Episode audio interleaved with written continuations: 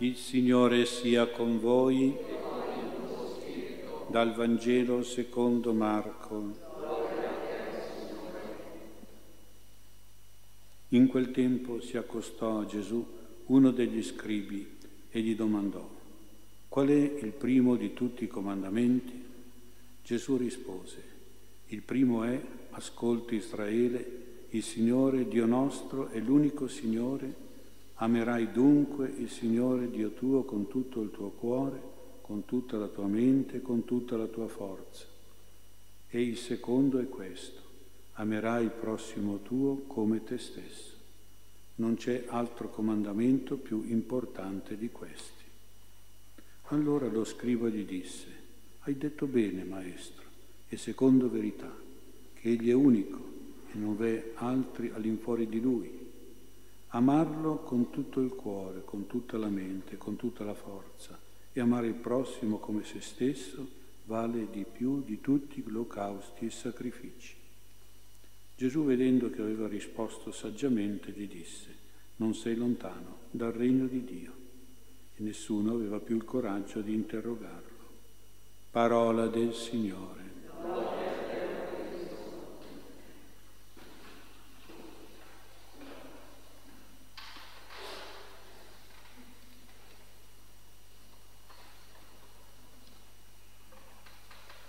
Sia lodato Gesù Cristo. Abbiamo ascoltato un Vangelo che penso da noi è ben conosciuto, un Vangelo famoso, magari lo possiamo dare un po' per scontato, per risaputo, invece non deve essere così, non dobbiamo banalizzarlo perché è veramente un grande Vangelo che contiene davvero una grande novità se lo ascoltiamo con devozione e se lo affidiamo, lo uniamo al nostro amore al Sacro Cuore di Gesù, a cui è dedicato il mese di giugno. Infatti è un Vangelo che ci parla dell'amore, di amore, come di amore ci parla il cuore, il cuore di Gesù. Ma è significativo sapere che questo primo e secondo comandamento sull'amore sono stati scelti da Gesù dentro ben 613 comandamenti che erano riconosciuti e osservati dagli scrivi, gli studiosi della Bibbia. Dunque non era facile la scelta del primo a cui poi Gesù ha aggiunto il secondo. Su tutti questi 613 alcuni erano molto importanti. Noi oggi comprendiamo l'importanza e il primato dell'amore perché lo intendiamo in un modo attivo, in un modo positivo, come forza, vigore, energia, ad esempio come carità e solidarietà per il nostro prossimo, come pure zelo e apostolato per Dio. Ma al tempo di Gesù l'amore era inteso più in senso passivo, in senso negativo quasi. L'amore era visto come una debolezza, una debolezza passionale, come una fragilità sentimentale e di conseguenza era un comandamento non valorizzato, un po' trascurato, qualche volta anche a volte disprezzato. Per uno scriba del tempo di Gesù l'amore a Dio veniva dopo, molto dopo, il culto, l'olocausto, il sacrificio, come dirà appunto anche lo scriva del Vangelo, veniva dopo l'unicità e la trascendenza di Dio da rispettare, così come l'amore al prossimo veniva dopo, molto dopo, la giustizia, l'onestà da praticare verso il prossimo. E Gesù invece ha rivoluzionato, rivoluzionato quasi capovolto la scaletta tradizionale ebraica circa le numerose lista di comandamenti e ha dato quindi importanza, primato al comandamento dell'amore, sia per Dio che per il prossimo. Gli elenchi dei comandamenti erano molto discussi e dibattuti nelle scuole rabbiniche, ma nessuna di queste scuole avrebbe messo al primo e al secondo posto proprio l'amore. E l'amore a Dio e l'amore al prossimo. Ci è voluto il Maestro Gesù perché il suo cuore era veramente pieno di amore. Ora ci chiediamo perché Gesù mette al primo posto l'amore a Dio. La risposta è semplice. Gesù è mandato da un padre, da un padre che ama, ama il figlio e ama tutti i figli. E Gesù è vero Dio e lui quindi è lui stesso amore, come Dio è amore, come Dio ci ama, come Dio ama. Dio che è Trinità, poi lo sappiamo dalla rivelazione, quindi famiglia, comunità di amore.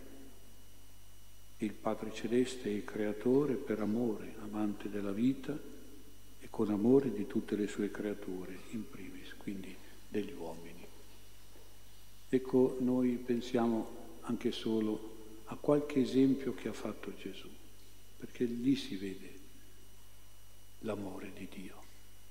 Per esempio Gesù fa dell'amore della provvidenza di Dio un bel esempio che riguarda i gigli dei campi, che sono tra i fiori più belli e più spontanei in Palestina. In questo Dio che veste i gigli, dice Gesù.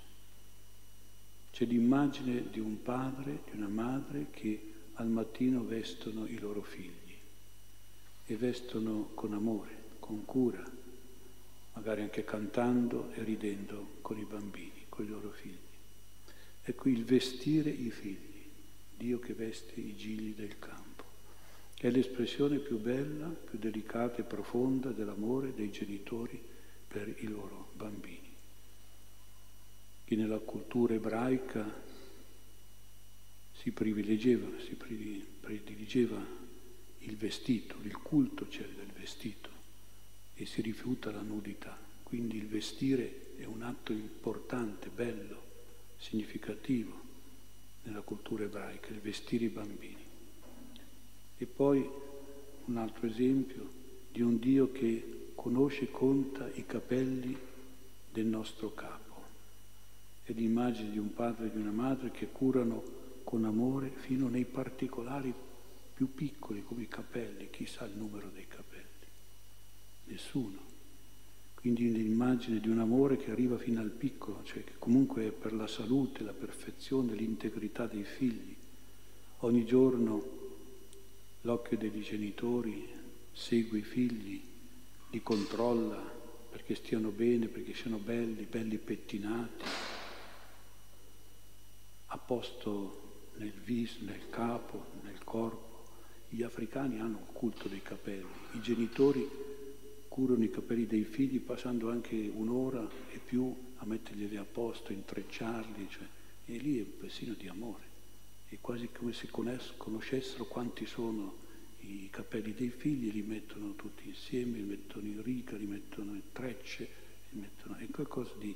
Quindi c'è dentro anche questo un amore bellissimo di un padre che ama veramente i figli anche con questa conoscenza profonda, questo seguire addirittura sapendo il numero dei capelli. Ecco, quindi c'è un Dio veramente che ama, come più di un padre e di una madre. Gesù vede nella creazione non solo la gloria di Dio, la sapienza del Padre, ma soprattutto vede la tenerezza, l'amore del Padre per i gigli e per i capelli. Ecco, sono esempi, però sono molto belli, importanti. Sono esempi di tenerezza paterna e materna che fanno pensare veramente alla creazione in termini di amore. Quindi fanno dire a Gesù che Dio Padre è un cuore pieno di tenero amore per tutte le creature, tanto più per noi che siamo suoi figli. Allora è naturale la conseguenza per Gesù che il primo comandamento è la risposta a questo amore di Dio. Amerai il Signore Dio tuo con tutto te stesso perché Lui ti ama, Lui è amore. E questo è quanto dice e ci chiede il cuore divino di Gesù, ma in Gesù c'è anche un cuore umano. Ecco perché Gesù poi mette al secondo posto l'amore al prossimo, un cuore che vediamo in tutto il Vangelo, di Gesù che ama tutti gli uomini e dice di amare tutti, dal vicino, al peccatore, al bambino, al povero, al malato, all'umile, eccetera. Amare con pienezza e con purezza di affetto, di sentimento, ma anche di tenerezza, tenerezza materna, paterna e fraterna. E anche qui qualche piccolo esempio del Vangelo. Possiamo pensare all'episodio della resurrezione del figlio della vedova di Nain, dove Gesù solleva in braccio questo ragazzino dalla portantina, lo prende e lo deposita fisicamente in braccio alla mamma. Quanta bellezza di tenerezza c'è in questo gesto, quanta compassione, quanto amore c'è in questo gesto. Pensiamo alla bambina di Gairo che Gesù risuscita, la prende per la mano delicatamente e la solleva e si preoccupa poi di dire di dargli da mangiare questa piccola che ha fame. Pensiamo a Gesù che abbraccia i bambini e li benedice, ponendo loro le mani. Nell'amore agli uomini Gesù manifestava tutta la tenerezza fraterna, paterna e materna, soprattutto per quelle persone che nella cultura del suo tempo erano trascurate o erano trattate con durezza, come per esempio i piccoli bambini. Ecco allora che si spiega il secondo comandamento, amerai il prossimo tuo come te stesso. E vorrei un'ultima nota, mi sembra importante, dobbiamo stare attenti a non lasciarci fuorviare dalla parola comandamento, perché non è una imposizione, un ordine. Comandamento nella cultura ebraica vuol dire una volontà importante, tenace e profonda di Dio cui dobbiamo corrispondere con una totale piena ubbidienza, con il compimento e la sottomissione a questa volontà. La parola comandamento non esclude l'amore, ma dà forza all'amore, dà costanza all'amore, dà energia all'amore. Lo fa oggetto di una volontà forte, irrevocabile, irriducibile, tenace, ferrea non solo un sentimento fragile, debole, mutevole. Amare come un comando e amare al massimo grado e alla massima forza, spinta di forza. Ecco qui il senso del comandamento. Chiediamo allora in conclusione al Sacro Cuore di Gesù che onoriamo in questo mese, chiediamogli di amare il Padre e amare gli uomini con questo stesso grande, forte amore, amore a Dio, amore al prossimo, che Gesù ci ha insegnato. Ci sia il massimo di amore nella nostra relazione di preghiera e di fede verso Dio con Dio e nella nostra relazione di carità e di prossimità agli uomini. Dobbiamo proprio per ubbidienza a questi comandamenti primo e secondo, dobbiamo essere teneri, forti, affezionati, figli di Dio, dobbiamo essere teneri, forti, affettuosi, fratelli e sorelle del prossimo.